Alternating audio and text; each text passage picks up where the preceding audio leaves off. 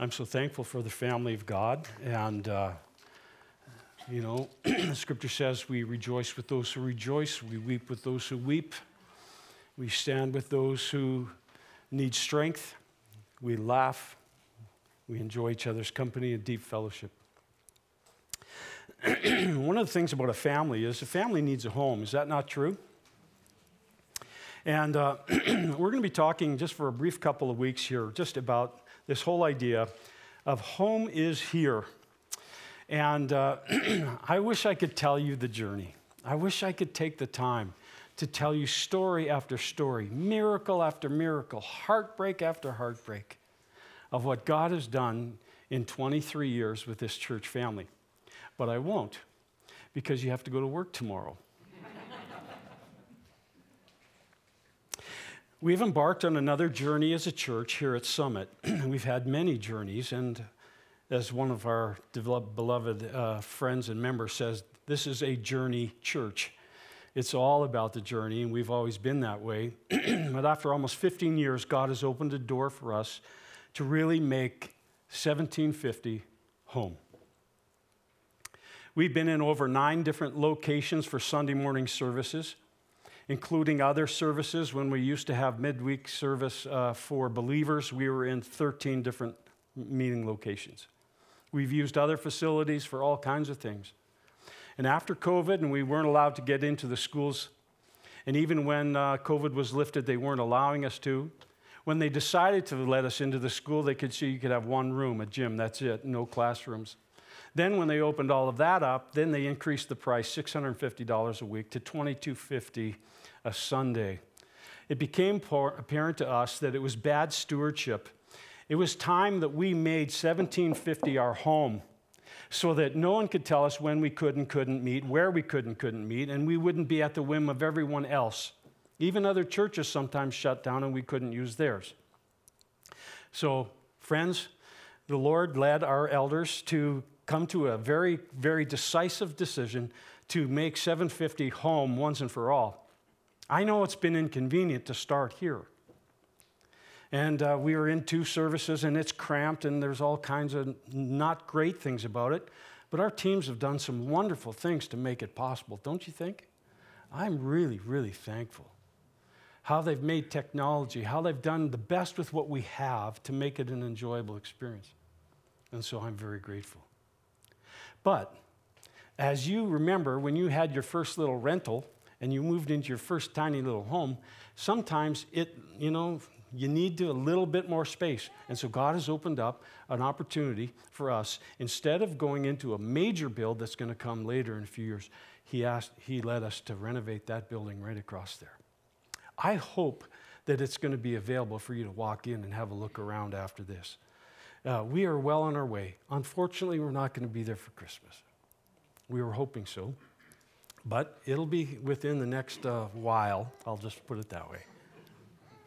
We heard you. We heard you, and we listened to you.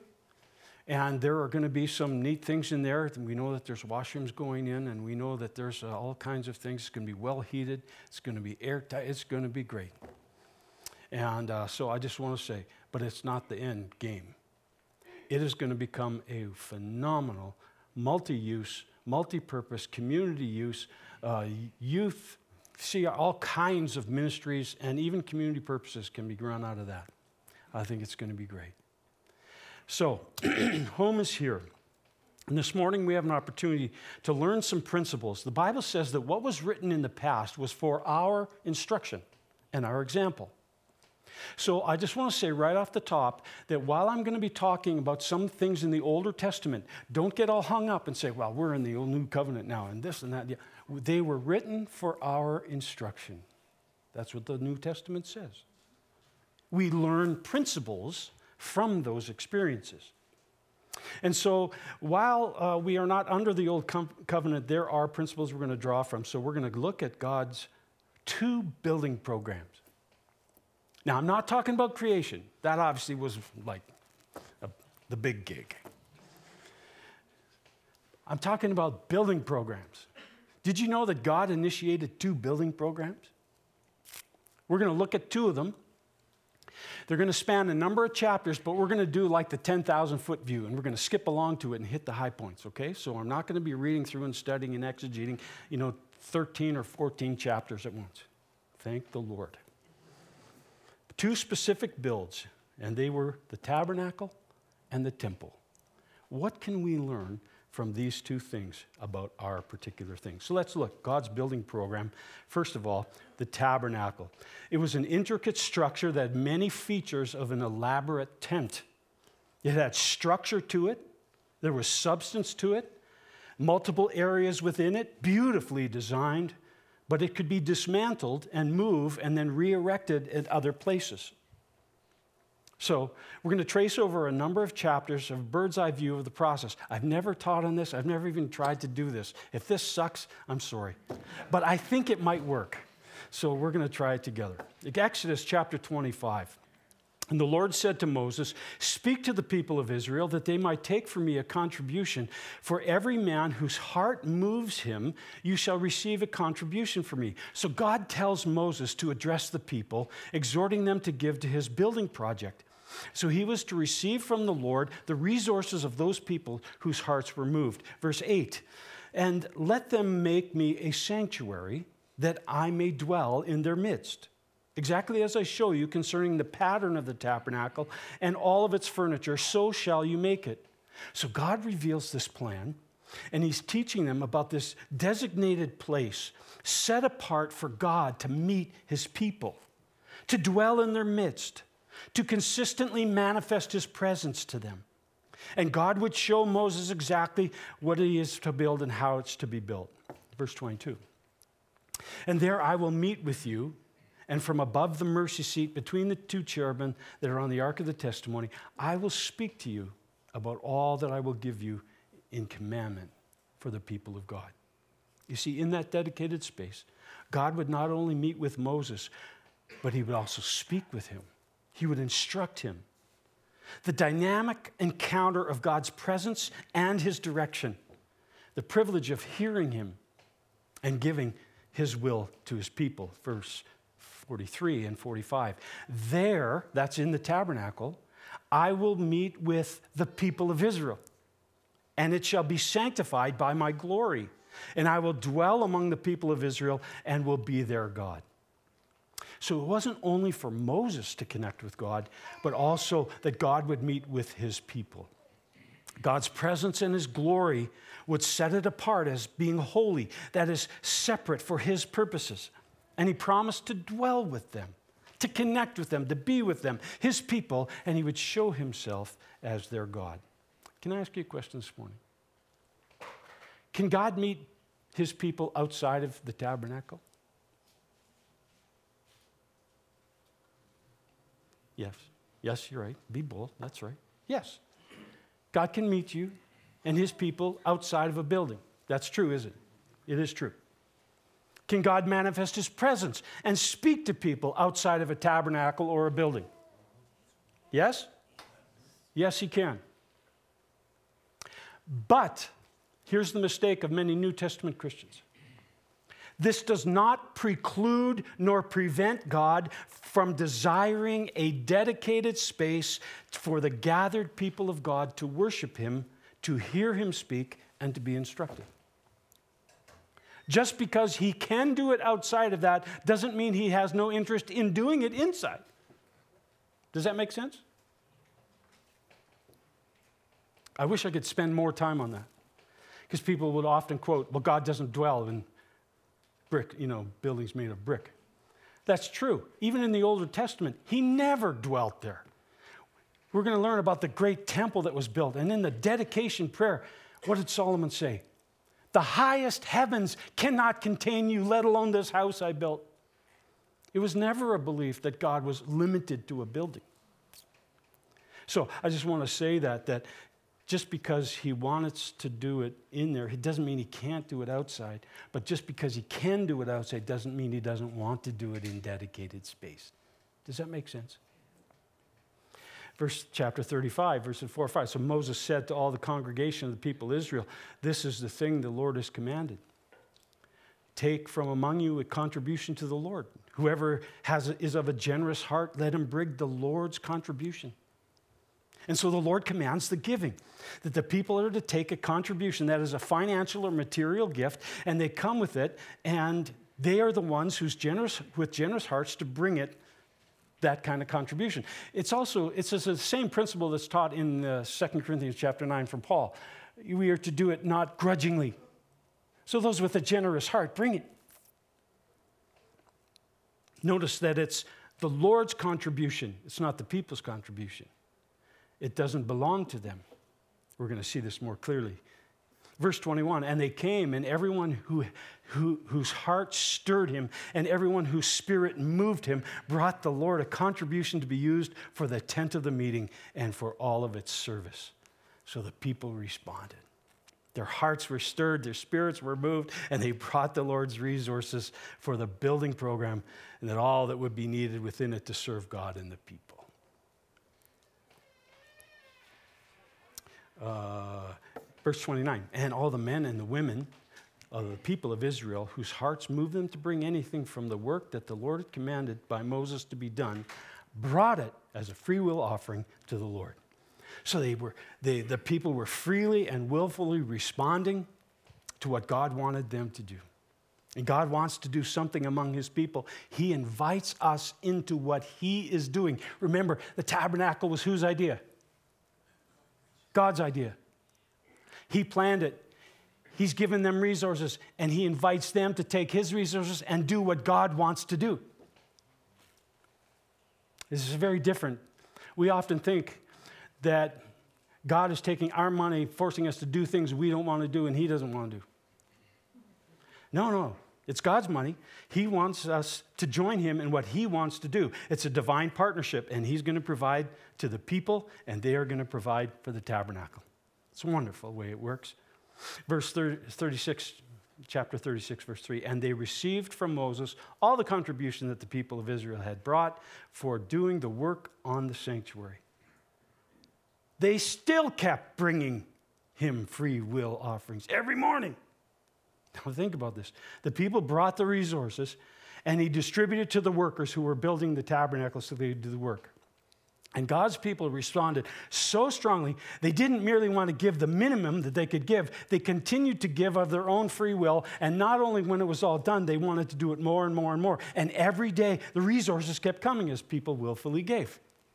That's, that reflects the heart of redeemed people. Verse 5 and 7 the Lord, or the people bring, this is the workers now, they're saying this back to Moses. The people bring much more than enough for the doing of the work that the Lord commanded us to do. So Moses gave the command, and the word was proclaimed throughout the camp let no man or woman do anything more for contribution to the sanctuary. Moses had to stand up, command the people, Stop giving. Where have you ever heard a, a, church leader do that? What an amazing experience that must have been. What an amazing experience this could be for you and me. Imagine our treasurer getting up here telling us, Stop giving. Enough is coming. Enough is coming to complete the barn and the road and even extra. So stop the designations. No more. That'd be awesome. Could it happen?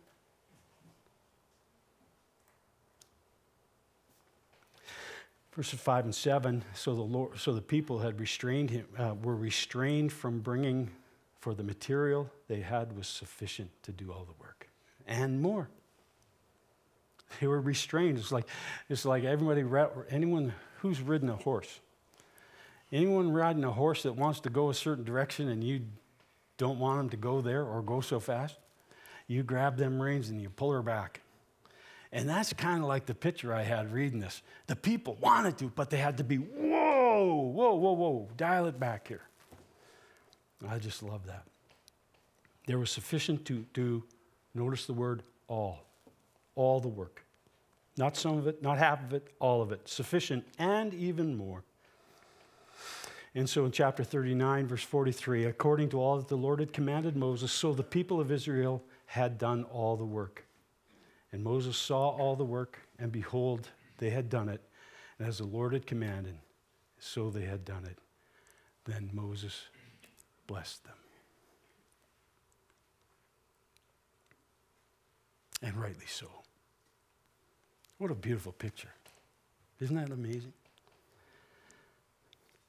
Then the cloud covered the tent of the meeting, and the glory of the Lord filled the tabernacle.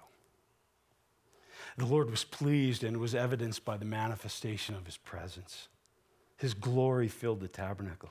You see, the goal was not just a structure. The goal was not merely to build a building. The purpose was that the presence of the Lord would come and fill the place, that people would encounter him, that people would hear him, they would worship him, be transformed by him, grow in him, become like him, and be sent out by him to bless others. And so too it is with you and me.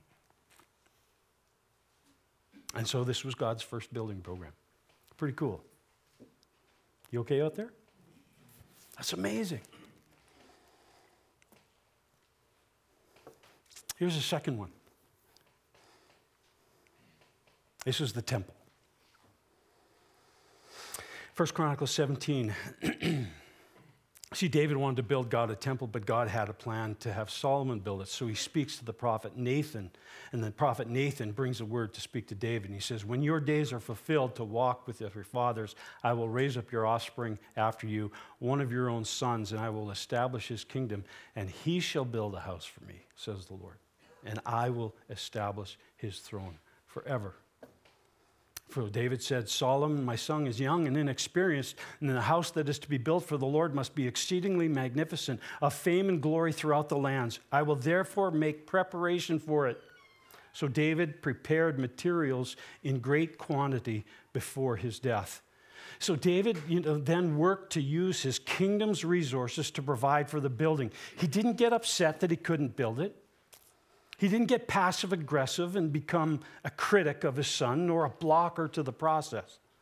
No, he rolled up his sleeves, began to work for providing what was necessary, and the Lord, the Lord and his work was more important than his ego and who got to build it. All this was made clear to me in writing, David said, from the hand of the Lord, and all the work to be done according to the plan. So once again, here we see God, who's the mastermind? God. It's his plan. He revealed what he wanted done and ensured that the plan was written down. 1 Chronicles 28, and David said to Solomon his son, Be strong and courageous and do it. Sometimes we need that kind of shot. All kinds of fears come up, all kinds of critics, all kinds of this, all kinds of that. You need to be strong and courageous when you're going to follow God into doing something like this for Him. Do not be afraid and don't be dismayed, for the Lord God, even my God, is with you. He won't leave you or forsake you until all the work of the service of the house of the Lord is finished.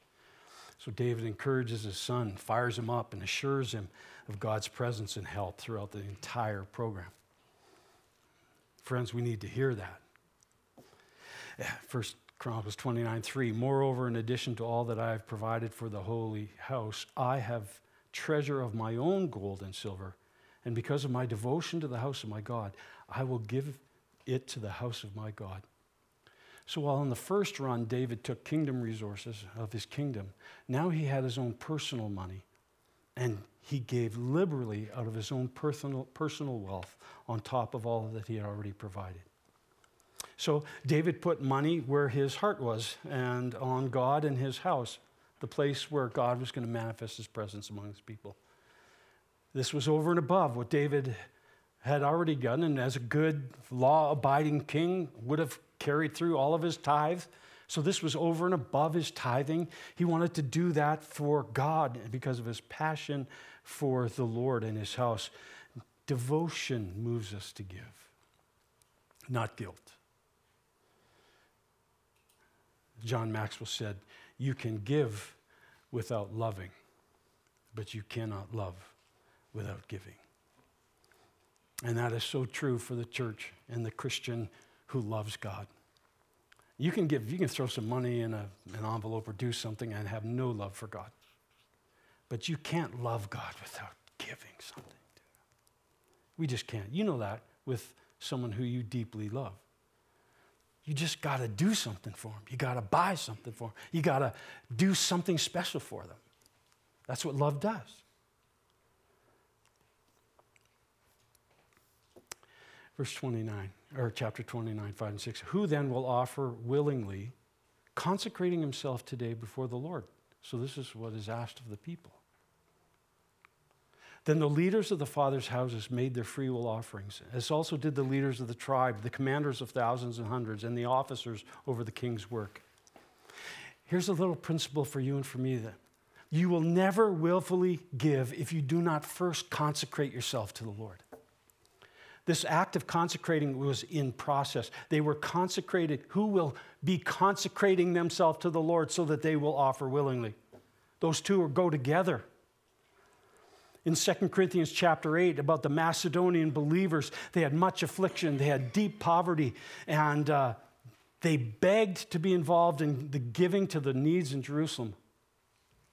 And they gave beyond their ability. How did they do that? How could they have done it? The secret was what he says consecration. They first gave themselves to the Lord. When you give yourself fully to the Lord and His leadership and His lordship, when you surrender all of who you are, that makes giving a little bit easier. So it's in the surrendering and dedicating of ourselves wholly to the Lord that you and I will be able to offer willingly of your resources to God and His purposes. Then, wasn't this cool? We see the leaders went first. Leaders went first. And that's the way it should be. We go first, and then we invite the people to join us in what God has planned to do. And this is not blowing smoke. I don't know if it's in there still in that safe, but I wrote a check that's bigger than I've ever written in my entire life. And it's sitting there. And I'd ask you and all the leaders to join me in that. And then leaders go first, and we do it. This was cause for great joy. Then the people rejoiced because they had given willingly for the whole heart, uh, for with a whole heart they had offered freely to the Lord.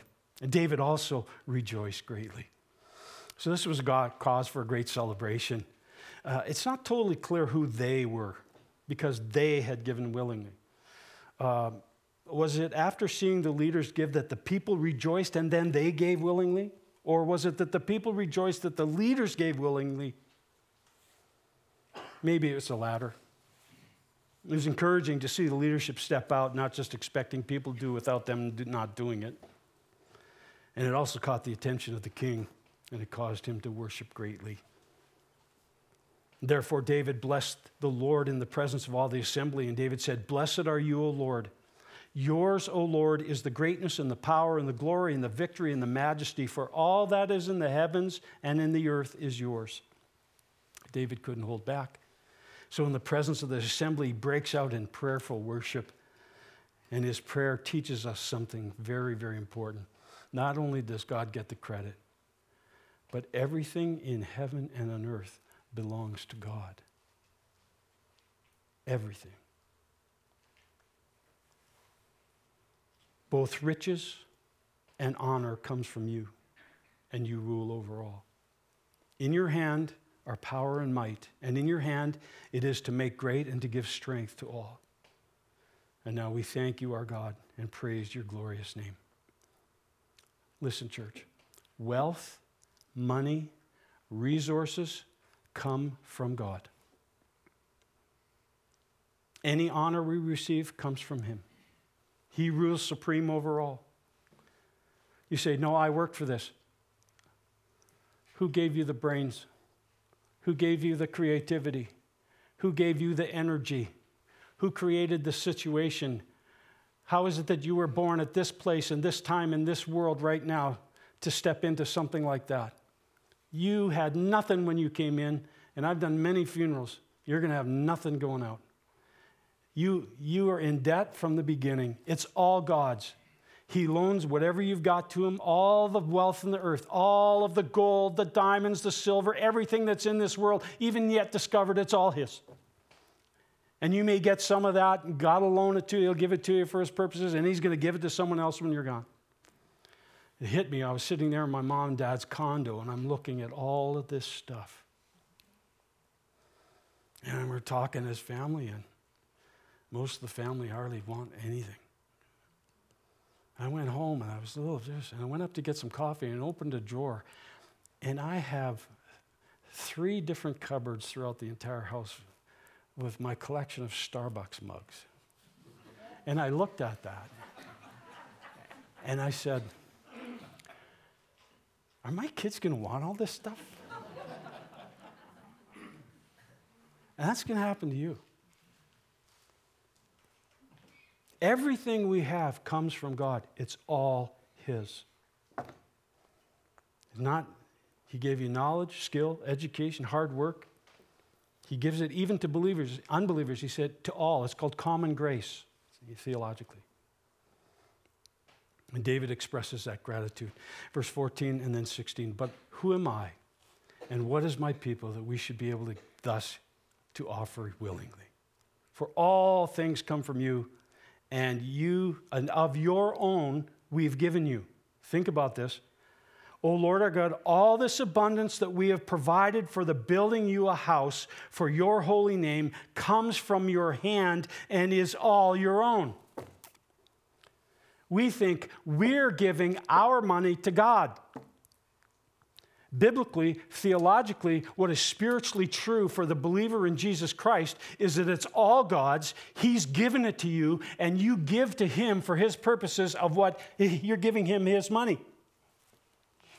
Here's the miss, and I believe, I, believe in tithing as a baseline, but I'll tell you this here's the miss with that. Most Christians then think God's got 10%, 90% is mine. It's all His. It's all His. So, again, he acknowledges that all resources come from God, and man, it's incredible that we get to give back to Him what He has. All of it. It's amazing.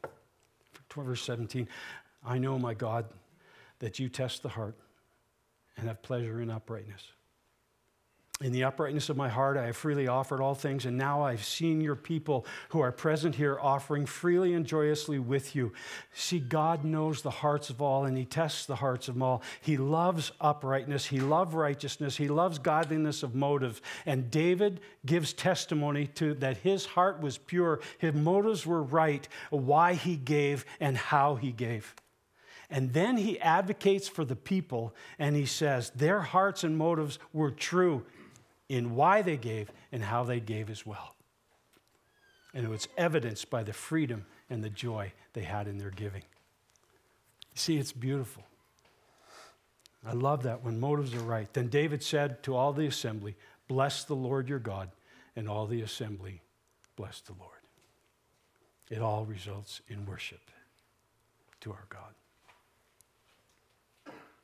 So, what do we learn from God's building programs? Just very quickly, going to highlight, and I mean quickly.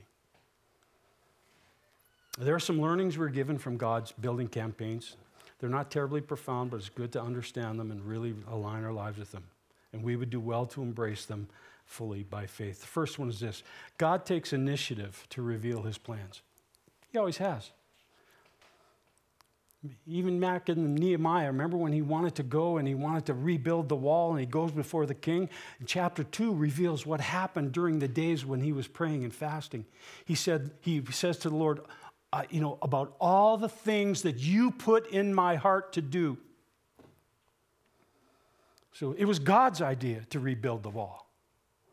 He put it in Nehemiah's heart, so he then mustered up the courage and then went and asked the king. In the tabernacle, God told Moses. In the temple, God told David through Nathan. In the rebuilding of the wall, it was Nehemiah. And on and on and on it goes. God always speaks to his people and takes them. He's always a step ahead of us. We think it's our ingenuity. God is the true owner of all resources. Again, God owns everything the earth, the heavens, the gold, the silver, the diamonds, the oil, all the resources that are there and uh, yet to be discovered. It's all His because He's the creator. And until this issue, I got to say this very, very, very, just hear this one. Until you personally resolve this issue that God owns everything I have, you will forever fight him about money. You just will. when I was in BC, I remember uh, I was preaching one day and I went to a, a guy in the church uh, and I dropped him 150 bucks and I said, hey, when I call this sometime in the thing, just, just jump out of your seat and come up and give it to me and then don't say anything, go back to your seat and I'm going to keep preaching. So I was, I was preaching away on this stuff and I said, oh, I said, oh, I just realized I forgot my wallet and I'm supposed to take this big family out for lunch. Can somebody spot me 150 bucks? Bill jumps up, runs up, gives me the money, put it in my pocket. He goes and sits down, and I keep preaching. People are like, like this, right? At the end of the sermon, I said, You know why Bill jumped up and ran? Because I gave it to him. And when I asked for it, he gave it back to me. Until you see it as God's, you'll fight giving it back to him. He's the owner. If you to embrace the fact that it's his, then a major victory over finances is won. Here's the third thing God gives us his resources to his people. He distributes his resources to his people as he wills for his purposes. He's the owner. Believers are the managers of his resources. The Bible calls them stewards. Steward is the old English word for manager. There's parables about this and Jesus taught about, you know, stewards. And we are given different amounts to manage according to our ability. And then we're accountable to Him for how we managed His resources. They're all His, He gives them to His people, and He provides for His people, His purposes through us. God provides and trusts us with His resources for His purposes. So His work gets done with the money He gives us. And then He prompts His people, to whom He has given the resources, to invest in His plans and purposes for His glory and He'll bless them if they do. So that's basically how it all works. God has plans, He owns it all, He gives it to us, and when He calls for it because He wants to do something, we get to do it. He accomplishes it through us using His resources. Where God guides, God provides. He always does. When God's in it, He'll supply it. And He does it through His people, whom He's resourced with His resources to do His ministry for His glory. So, we give generously because home is here.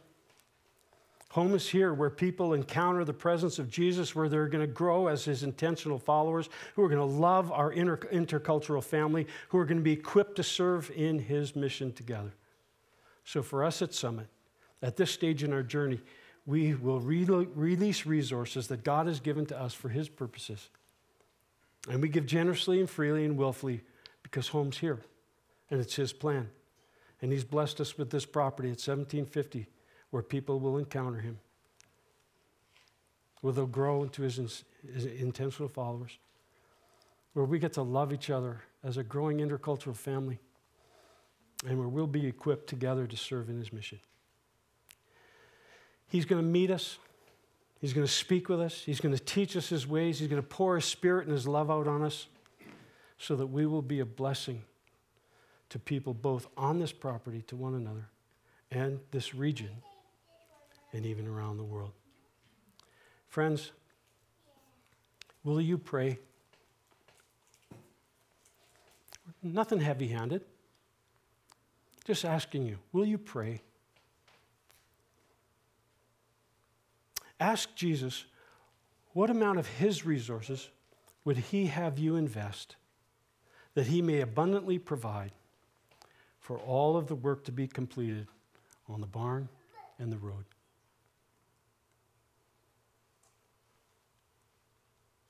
That's all I'd like you to do. And I trust the Holy Spirit to lead you. And I encourage you to think through these principles that you would allow when the Spirit says, I remember we were sitting there in Cambodia, Leah and I were talking about it. And I said, You know, I want to give to this. She says, Yep. I said, Have you thought about how much? And I said, Yep. She says, What do you think? Scary. Never given something like that before. God's in it. He said, What do you think? She said, Well, I was thinking a little bit less. But she said, I think so.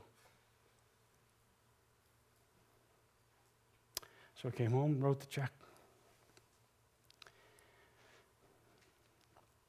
I can't tell you the joy in my heart to do something like that. Because we waited on the Spirit, He gave us a number, He gave an affirmation, and we give it joyfully. Could I have used that? Yep. Should I have socked it away? My advisor was not pleasant with me. He wasn't happy. He thought I should have sat down with all the retirement stuff first. And I told him this is non negotiable. And it's with joy in my heart that I do. I just invite you to do that same process. And whatever the Lord leads you to do, do it freely and joyfully and willfully. Okay? Because I believe that through all of us, God is going to resource and provide for all the work. Let's pray.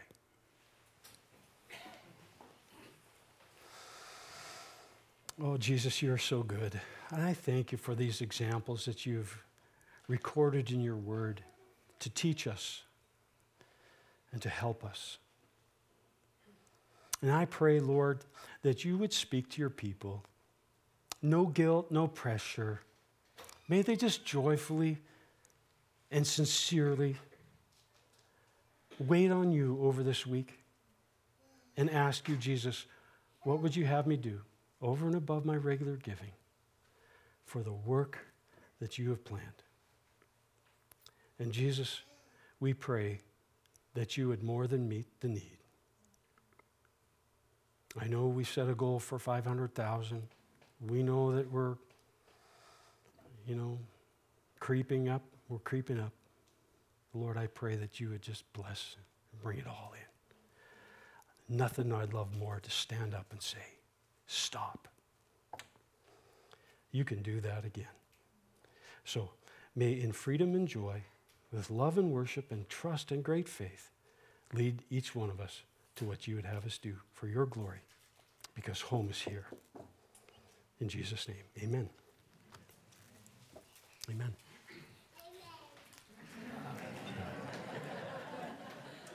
I love that. You know, my last church, it was very vocal, right? I don't know, maybe it was the Wild West, I don't know. But uh, I tried once with you guys here, and, you know, saying amen to a preacher is like saying sic him to a dog, you know. So, hey, can I bless you? The Lord, the provider. And when I say bless you, I mean bless you in every way. I pray He, he bless and provide every single need you have financially. I really do. I pray He blesses you. I pray He keeps you in that, though. There's some great dangers in having more than enough. As the scripture says, lest we forget Him. May He keep you faithful and focused. May He cause His face to shine on you. May you just sense the affirmation of His presence. May He fix His attention on you. You're not just a machine to give, you're a person whom He loves dearly. And may He give you peace. In the name of the Father, and the Son, and the Holy Spirit. Amen. God bless you, church. Thanks for coming. You're dismissed.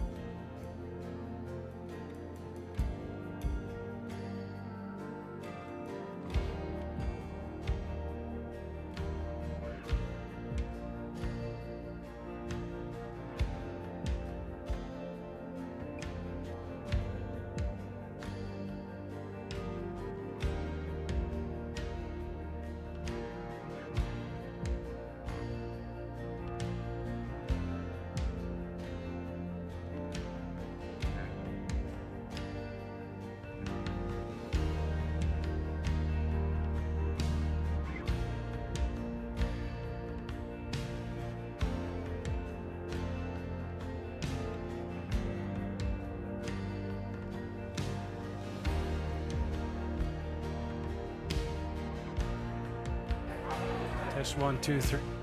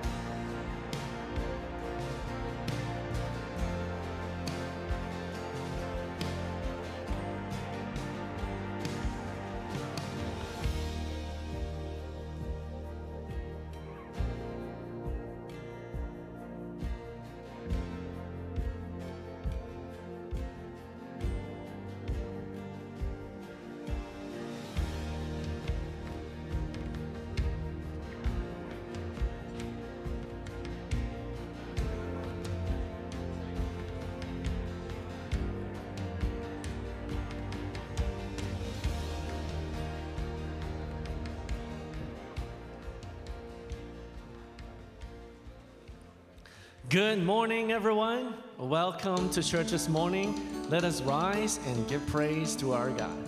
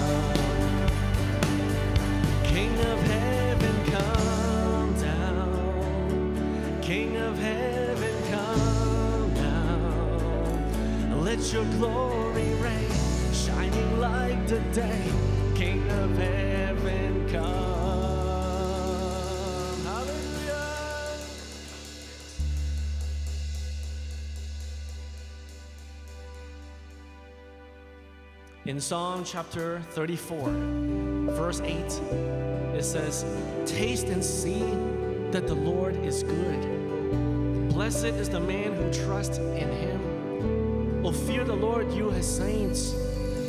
There is no want to those who fear him. The young lions lack and suffer hunger, but those who seek the Lord shall not lack.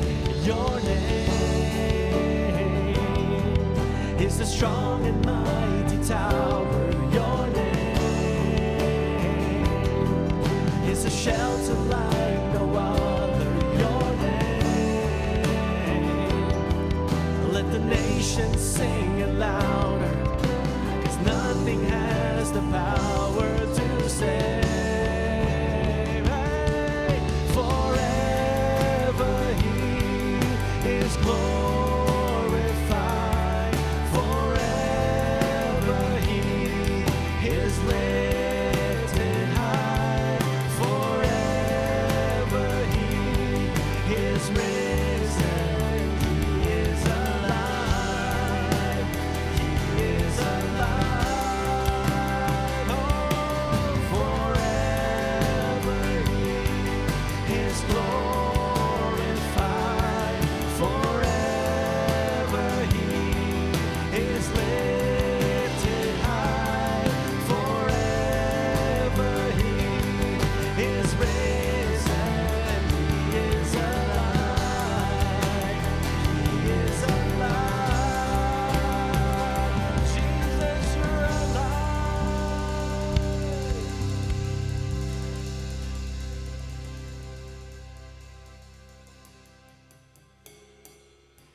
good morning, Summit family. It's good to be back here and worshiping the Lord together. And it's such a beautiful blessing, and just especially as we approach this Advent season and Christmas around the corner.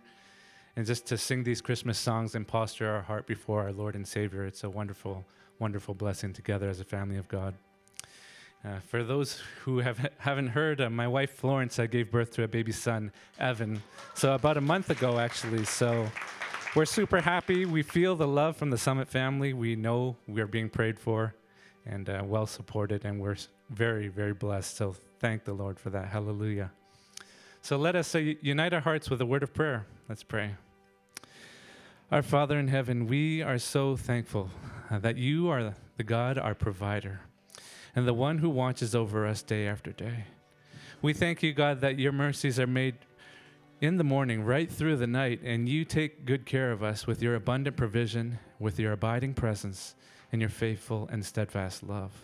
We thank you, God, that you are a God of covenant love, and your everlasting covenant of peace is, endures forever. We thank you for your love. We thank you for your mercy and your compassion, and how you show us your love even through the family of God. So, Father, thank you for everything you've given us that we can be together as a family. And we thank you, God, that you continue to ga- take good care of your children. And we thank you today. And Father, I take this moment to pray for uh, my Aunt Ali, uh, who had passed away. God, we pray that uh, you would bring comfort and, gr- and uh, peace uh, to the people that are, are grieving during this time. Especially for those that do not know you, that they would come to, to know you and that you would open up their hearts to uh, the message of truth and grace that you bring forth, especially during this Christmas season, many of which do not know you. And we pray that you would open up their hearts and their minds, that you bring comfort, that you bring strength and peace uh, that this world can never give, and that you would open up, open up their hearts during this time. And Father, we, we pray and we unite our hearts to pray for Richmond Hill Christian Community Church during this time. For Pastor Ho Ming and Pastor Stephen Foltz, we pray that you continue to anoint them and bless them immeasurably, so that their hearts would be overflowing with great joy, and that you would carry them through this season, and that you would anoint their teachings and all their ministry initiatives through every program, that it would be a vehicle to bring the good news, to bring your blessing upon those who are in need, and for those who are in need of encouragement and inspiration. So, Father, thank you for the blessing that they are. Together as one church, we pray your special blessing upon them and that they would re- reach the community at large to the ends of the earth with the good news of the gospel message. And Father, we also pray for the Inca Link mi- mi- ministry in Peru, and we pray, God, that you would continue to bless Alex and Hoka as they faithfully serve you. We pray, God, that you would continue to provide for their family, especially with the, the new children. We pray, God, that you would continue to watch over them through every ministry that they're involved in, so that every man, woman, and child would be blessed in and through the ministry initiatives that they're, they are a part of, and that you continue to provide encouragement that they need, faithful servants to walk alongside them, and that you would enable them and train them up so that they too would train others to, to serve in the community and bless all the, the ministry initiatives that they're involved with. So, Father, um, bless the, their Bible teachings, bless their prayers, bless God each and every word, thought, and deed so that it would be anointed by your grace. And may we pray for your continued, continued protection upon them as you use them mightily. And so, Father, we pray for the message today through Pastor Gerry that you would anoint his lips by grace and that you would open up our hearts and our minds to receive your word today. And may you encourage us, inspire us anew and afresh through your word. And may we uh, sit silently and wait quietly before you uh, to listen to what you have to say. And so, Father, thank you for this moment in time. We pray this in Jesus' name. Amen. You may have a seat. So, in this month uh, leading up to Christmas, many Christians actually follow a tradition that we call Advent. And the word Advent actually means coming or arrival. And the month of Advent is actually focused on coming of the Messiah, which means king or the anointed one. In homes all over the world, families observe this tradition, many with an Advent calendar. And sometimes, as well, an Advent wreath and Advent candles, as well, as you see behind me. So, the roundness of, the, of this wreath reminds us of God in His eternity and in His endless mercy. And the greenery reminds us of the hope that we have in God the hope of newness, of renewal, and eternal life. The burning candles remind us of the coming of Christ as the light of the world. You may have noticed there are five candles, and every week leading up to Christmas, and then on Christmas Day, we will light one candle. So the first candle is actually called the prophet candle, and this candle represents hope. It is the hope of people living thousands of years ago, waiting for the Messiah. And we read about it as it was recorded in the Old Testament in the prophet or the book of Isaiah. For to us a child is born, to us a son is given, and the government will be on his shoulders. And he will be called Wonderful Counselor, Mighty God, Everlasting Father, and Prince of Peace. The prophet candle also reminds us that Jesus promises to return to us one day. In the New Testament, in John 14, verse 3, Jesus says, And if I go and prepare a place for you, I will come and I will take you to be with me, that you also may be where I am. And as we look at this candle, we can celebrate the hope that we find in Jesus Christ. So I'll light the first candle here today.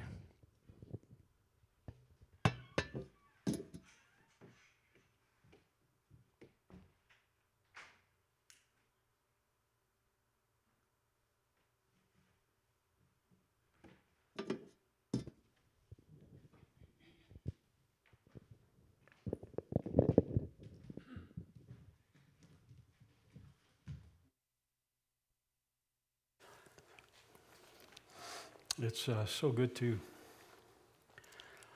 uh, gather with the church. And um, we are um, yeah, just excited in this Christmas. You know, we just did a child dedication earlier service and just think about the family nature of the church. One thing about every family is that every family needs a home. And uh, for those that don't know, um, we used in our journey nine different Sunday morning locations for our services, including when we had midweek church service for believers in our earlier days. So that brought us about up to about 13 or 14 different places that we've used as a church family. Then we were in the school, as you know, at uh, Richmond Green, and then COVID hit. And uh, so they closed their doors to us. We went online for a few years, and, uh, and then we we wrestled with that and we tried different things. Schools opened back up, they said you can have one room, and that would be a gym, and that's all you could use. And uh, then they jacked their prices up about $650.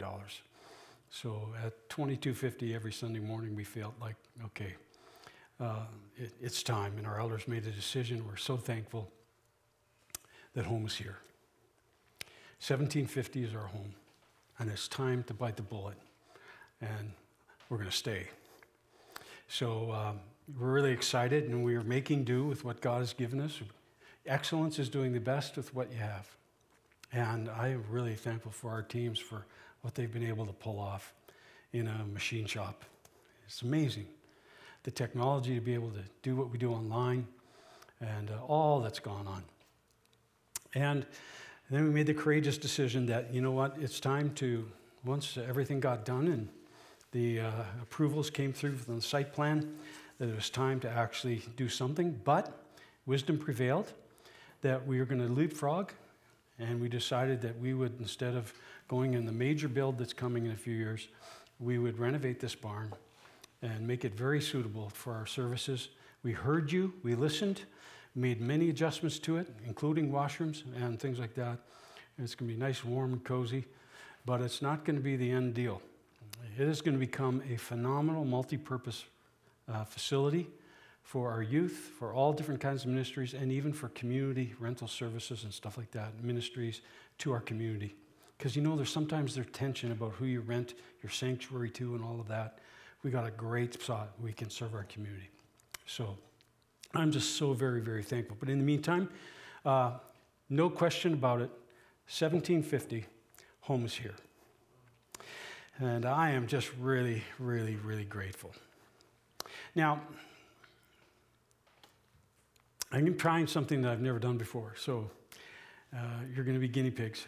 Uh, well, actually, the first group was, and uh, we'll see how it goes. I've never sort of done this way I'm going to teach this today. And uh, so, what I'm going to be doing is we're going to be looking and taking learnings from God's first two building programs. And uh, I don't know about you, but uh, I'm not talking creation. That's like the king of all building programs.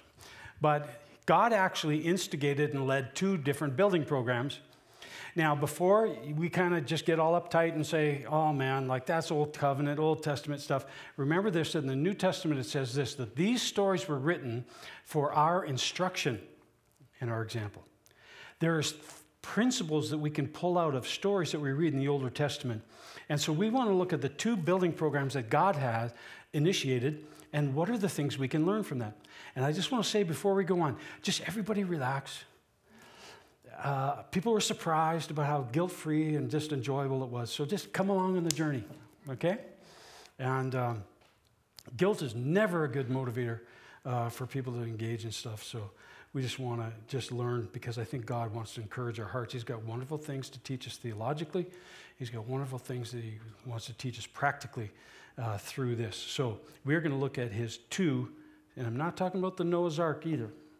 And I'm talking about two of them. The first one was the tabernacle, the second was the temple. And so we are going to look together. God's building program number one the tabernacle. The tabernacle was an intricate kind of a, a, structure that had many different features to it. It was an, kind of a very elaborate tent.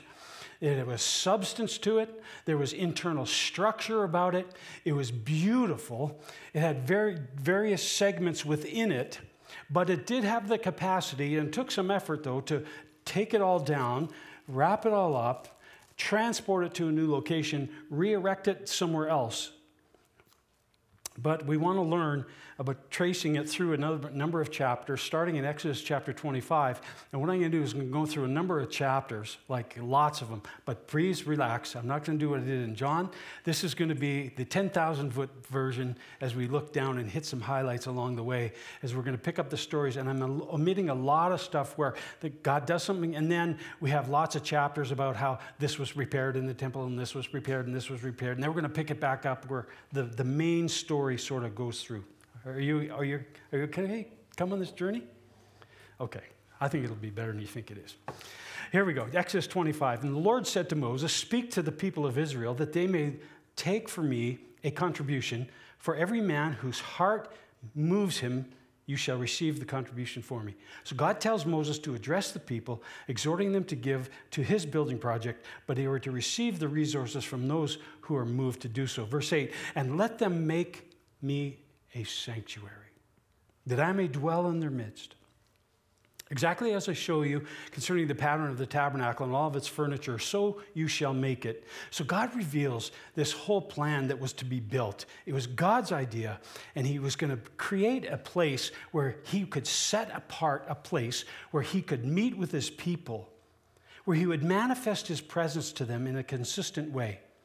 And God was going to show Moses exactly how to build it. Verse 22 And there I will meet with you. There, where in the tabernacle. There I will meet with you. And from above the mercy seat, from between the two cherubim that are on the ark of the testimony, I will speak to you about all that I will give you in commandment for the people. So, in this dedicated space, God was not only going to meet with Moses, but he was going to speak with him. And this dynamic encounter of God's presence and God's direction were going to come together where a place where heaven met earth and the privilege of hearing him speak and then giving his word to the temple. We'll jump ahead of chapter, verse 20, chapter 29, 43. And there I will meet with the people of Israel, and it shall be sanctified by my glory. So it wasn't just for Moses now, it was now for the people. And he was going to set it apart, make it holy unto his purposes by his very glory. I will, dwell, I will dwell among the people of Israel and will be their God. So he promises to dwell with them, to connect with them, to be with them, and show himself as their God. Now, pause button. Could God meet with and manifest his presence outside of the tabernacle? Yes. Could God speak to his people outside of the tabernacle? Absolutely. But the mistake that most New, New Testament Christians make is this they think that because God does not uh, dwell in temples made of hands, they think that it means that God doesn't manifest his presence at all within them. That's a mistake. Just because he can do it outside the building does not preclude nor prevent God from desiring a dedicated space for the gathered people of God to worship him, experience his presence, hear him speak, and be instructed.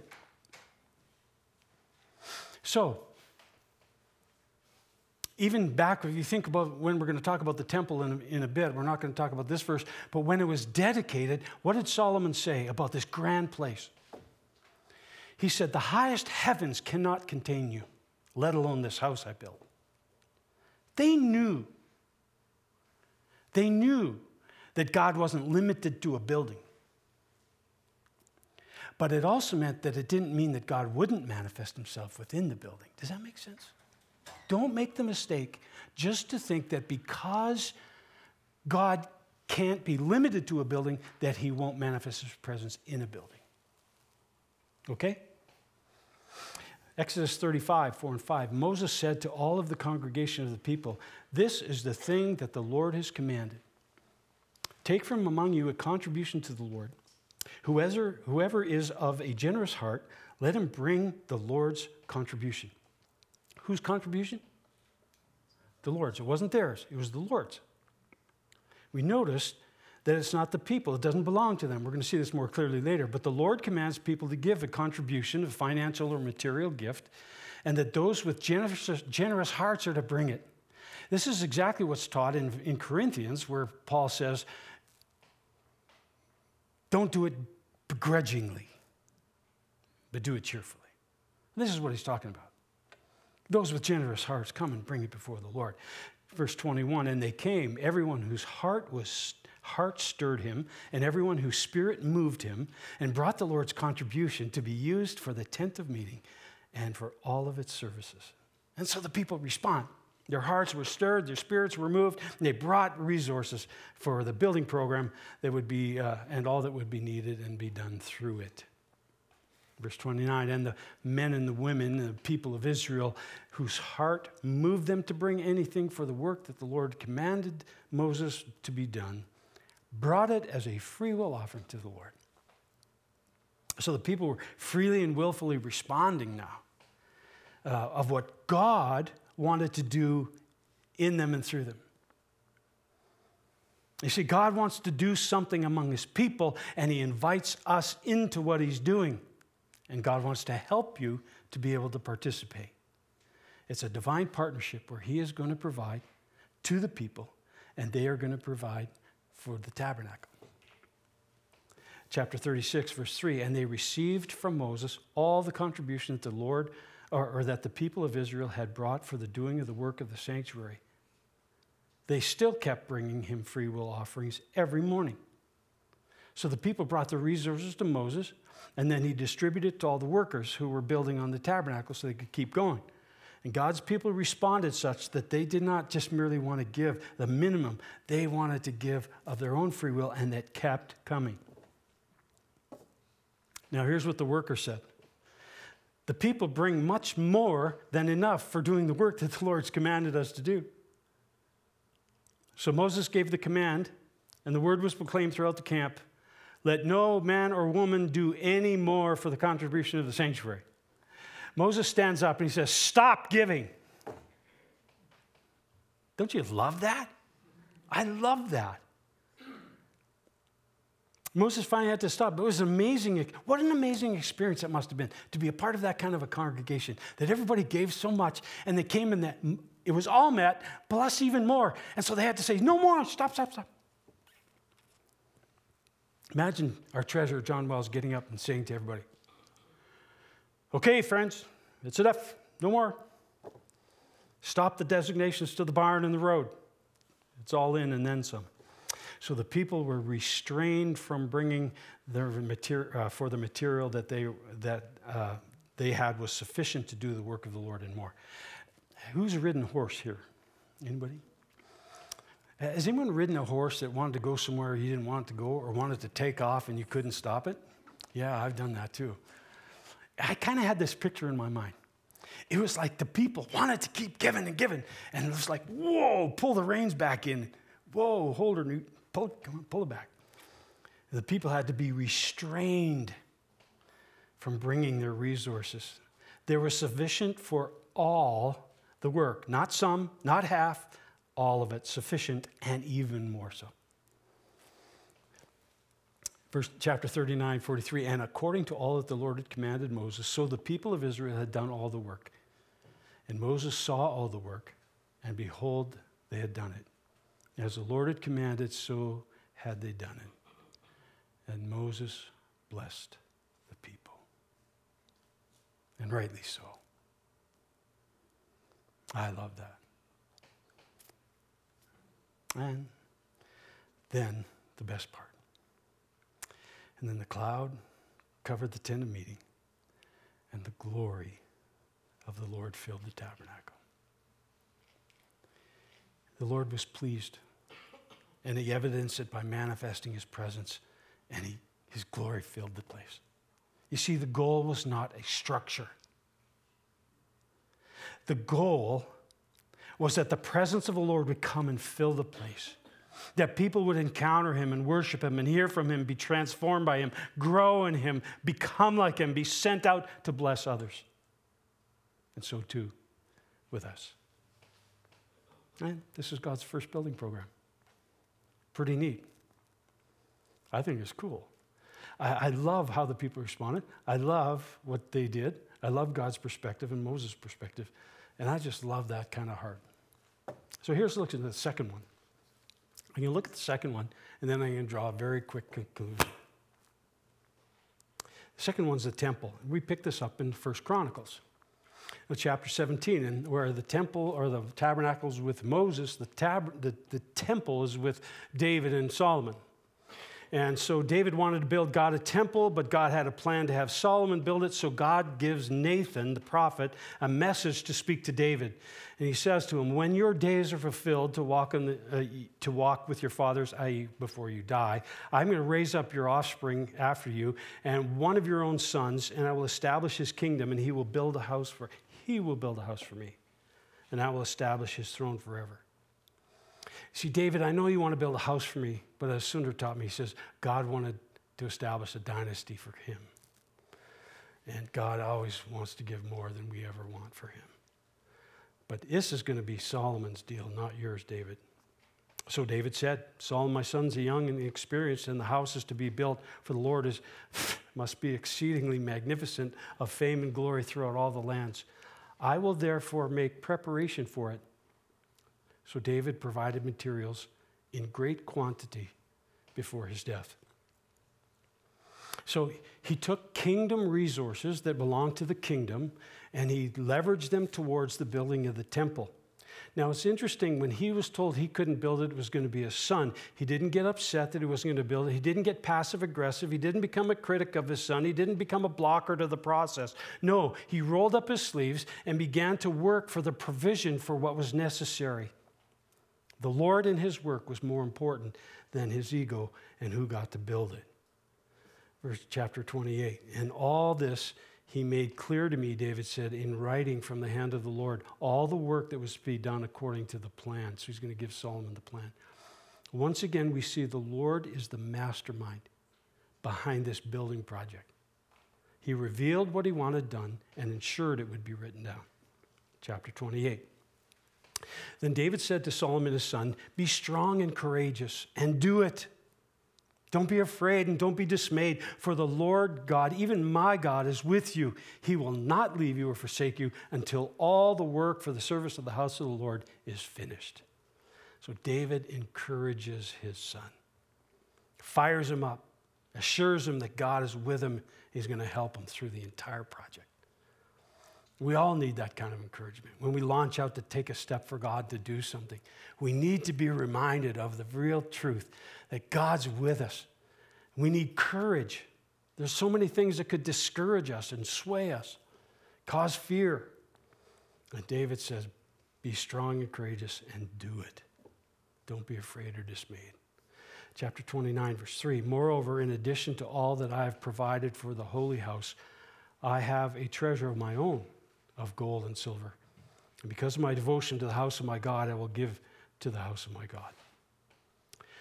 So, David was a good Jewish leader, and you know that he kept the law faithfully, so he would have provided all of the tithe. He arranged kingdom resources to help build it, and now he does something over and above all of that, and he digs into his own wealth and he gives over and above that to put his money where his heart was, and that was on the house of God, the place where God manifested his presence. This was his devotion. Because he loved God and loved God's house so much, he leveraged his resources towards it. John Maxwell said something one time. He said this You can give without loving. You can. But you cannot love without giving. We know this to be true.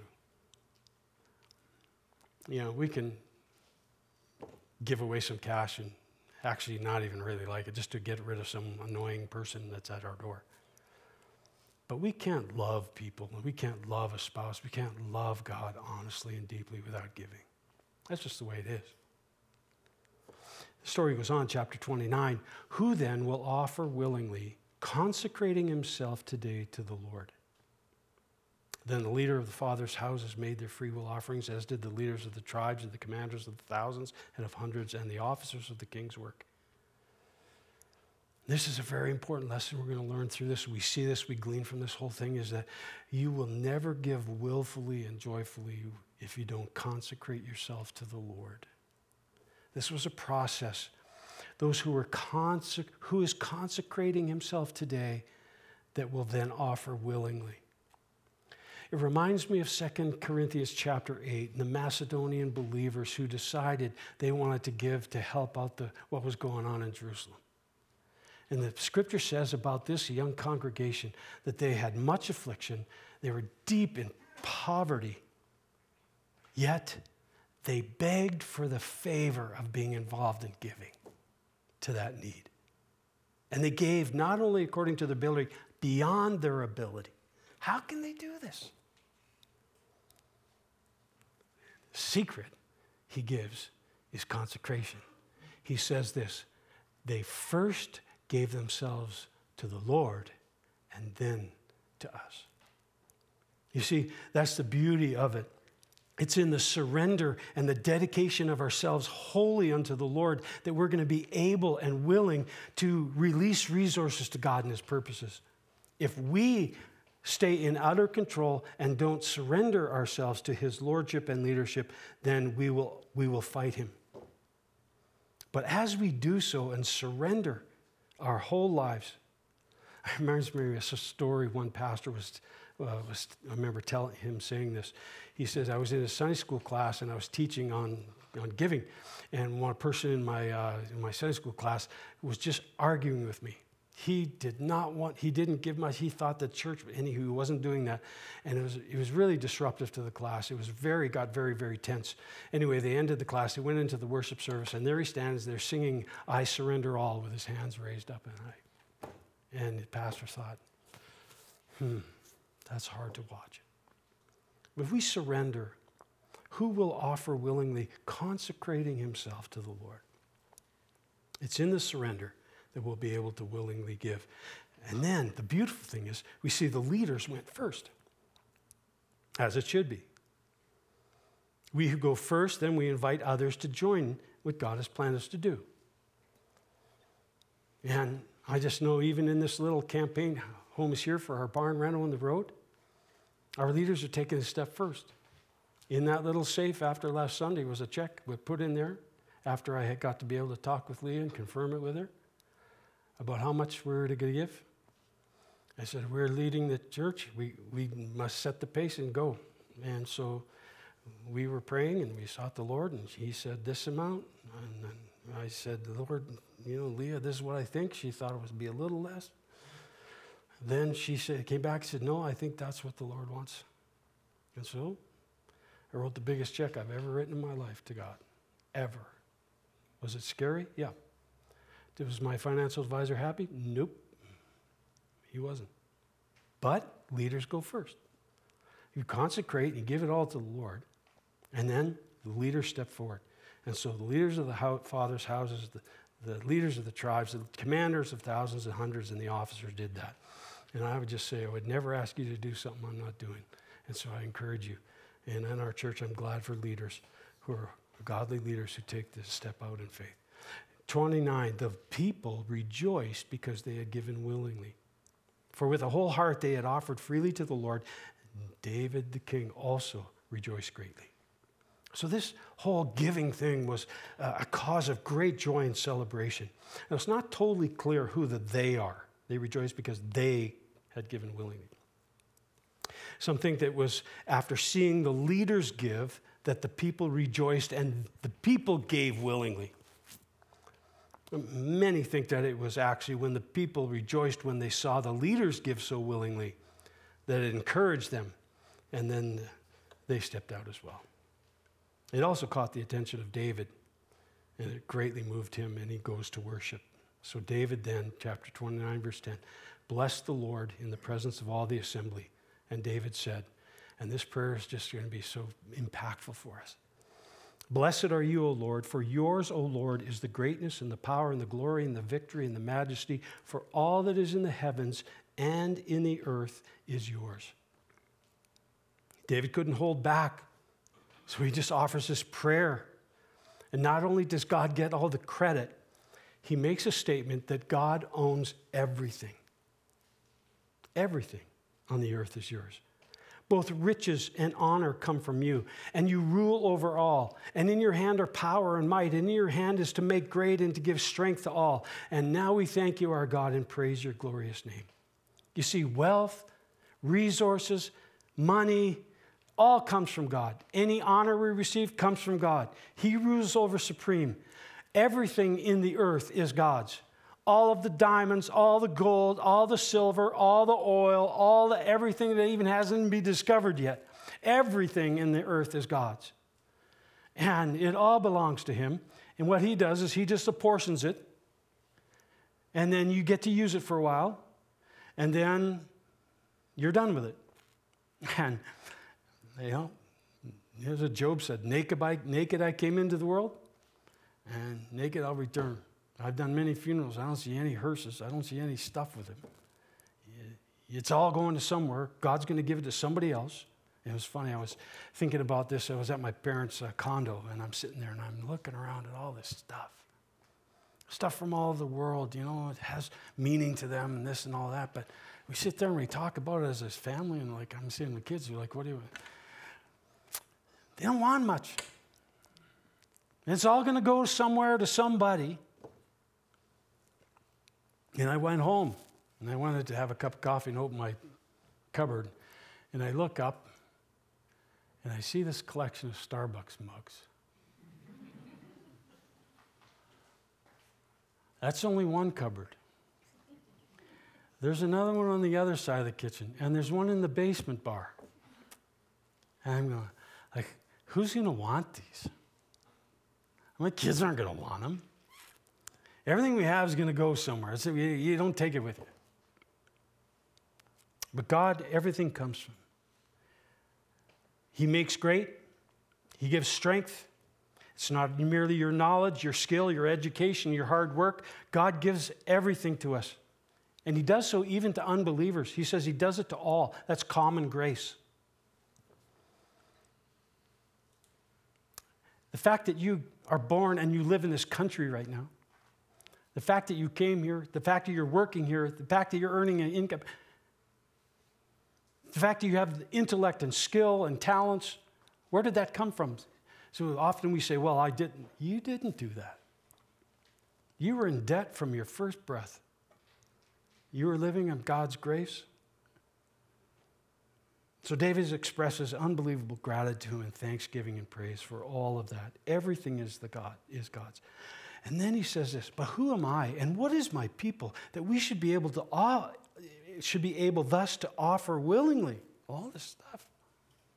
For all things come from you. And of your own we have given you. Who's teaching us something here? O Lord God, all of this abundance that we've provided for the building you a house for your holy name comes from whose hand? Your hand, and is all your own. Well, you may, it's amazing out of what God has given to us, we give back. It's His money, and we just give it back to Him. He provided for us so that it would be provided for the building of His temple. All of our money is God's, comes from Him, it's His, and it's given back to Him. It's like He's resourcing Himself through us verse chapter 29 17 i know my god that you test the heart and have pleasure in uprightness. In the uprightness of my heart, I've freely offered all these things, and now I have seen your people who are present here offering freely and joyfully to you. I just love this kind of a culture in a church. So God knows and He tests the heart, right? He knows the motives. The scripture says that He judges the hearts and the intentions and the, uh, the motives of our hearts. And David gives testimony that his heart was pure and his motives were right in why he gave and how he gave. He also then advocates for the people around him that actually their heart motives were true and why and how they gave, and was evidenced by the freedom and the joy of their giving. I love that. Then David said to all the assembly, Bless the Lord. And all the assembly blessed the Lord. They did it. I just, these two expressions of God's people, and you see the willfulness and the joy and the freedom that they gave and all of that. And I think God is just so pleased with that. He t- teaches about that in the New Testament. So there's just very quickly a few things I want to mention from these two stories, these two building programs, and let's just highlight a few. We're not going to highlight all of them, but just a few things. So quickly, here are some things. Uh, it would do well for us to embrace them. The first thing is this that God takes initiative to real, reveal his plans. Too often, people attribute to people's ego building the places to meet with God. But in the tabernacle, it was God's idea. God told David through Nathan, it was his idea. In, even in the rebuilding of the wall in Nehemiah, there's a little secret in chapter 2 that we miss. When David goes and he, he prays and he fasts and then he musters up his courage and he goes and he speaks to the king. But in the next chapter, it reveals something that happened during that time of prayer and fasting. It, he said, he gives testimony about all the things that speaking to the Lord, that you put in my heart to do. Even the rebuilding of the wall was God's idea through Nehemiah. And that's just the way it is so often. God speaks to people, He takes initiative and He reveals His plans, and His people listen and hear His voice, and they respond to what He's saying. God is the true owner of all resources. God owns it all the earth, the heaven. I talked about this the gold, the silver, everything. It all belongs to Him. And I want to say this that until this issue is settled in your heart and in mine, if we don't settle the issue of ownership, I'll just say this. You and I will forever fight God about finances. You will think it's yours, and you'll be thinking you want to part with your money, and it'll always be a wrestling match. But if you embrace the fact that actually it's all His, and if you live then in surrender to Him, you have taken giant leaps forward in being able to release as He directs you. It's a major victory in the fight over finances. Here's the third one God gives His resources to His people. So He distributes them to His people as he wills for his purposes. The scripture teaches this in the Newer Testament too, in the parable of the talents and the minas and other things. God's the owner. Believers are managers or stewards. That's the old English word for manager, steward. And we steward his resources. We're given different amounts to manage according to our abilities. And then we're accountable to him for how we used it and engaged in his interests. And uh, God gives these resources to his people to use. And then finally, he provides for his purposes through us. God trusts us with his resources to provide. His work is accomplished through the money he gives us. So we resource his ministry and mission and projects by giving his money back to him. He prompts his people to whom he's given the resources to invest his plans and his purposes for his glory, and he blesses them for doing so. I think that's pretty neat. And these are some of the lessons we learned from God's building program and the conversations around it. Where God guides, God provides. It's His plans, and He always resources them.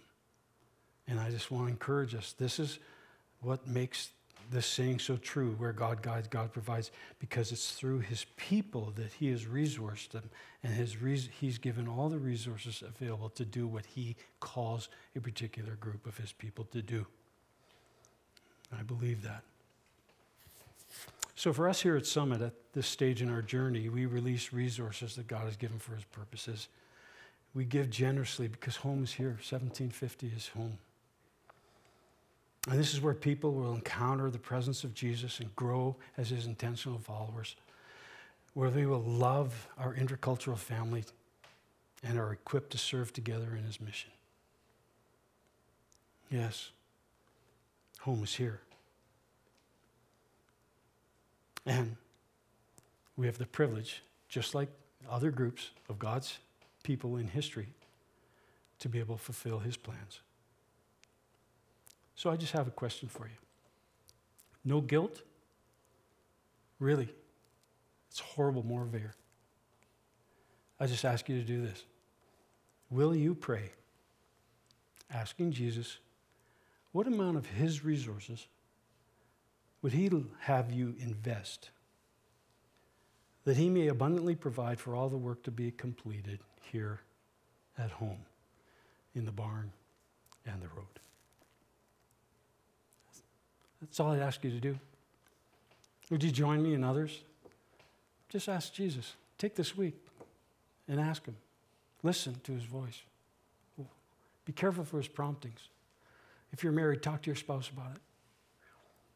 And just have the courage. When He prompts you, it's His. He'll bless you, He'll take care of you. You step out in faith, don't be afraid. And you do what He asked you to do. And that's totally up to you. No one's going to hound you. It's, it's grace. Because I think in our hearts we're generous. Let's do this. Because home is here.